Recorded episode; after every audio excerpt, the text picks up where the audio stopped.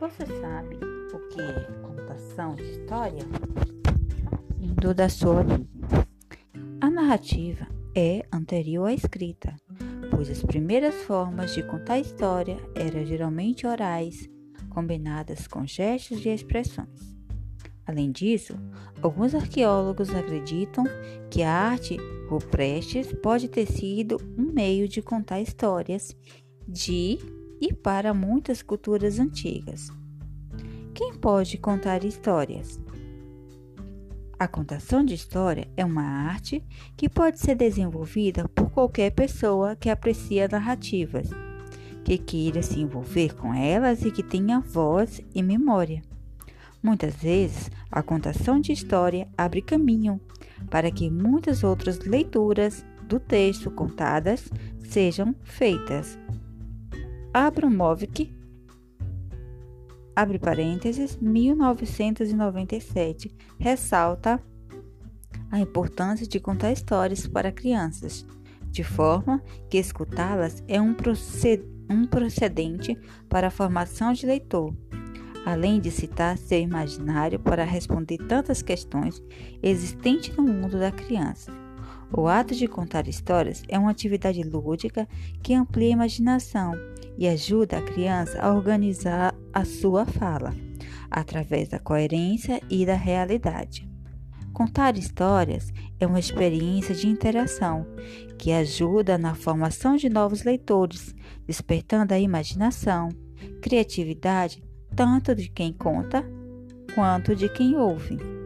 Nas palavras de Beth Coelho, abre parênteses, 1999, página 26, fecha parênteses. Abre aspa, diz: A criança que ouve histórias com frequência educa sua atenção, desenvolve a linguagem oral e escrita e amplia o seu vocabulário e, principalmente, aprende a procurar nos livros novas histórias para seu entretenimento.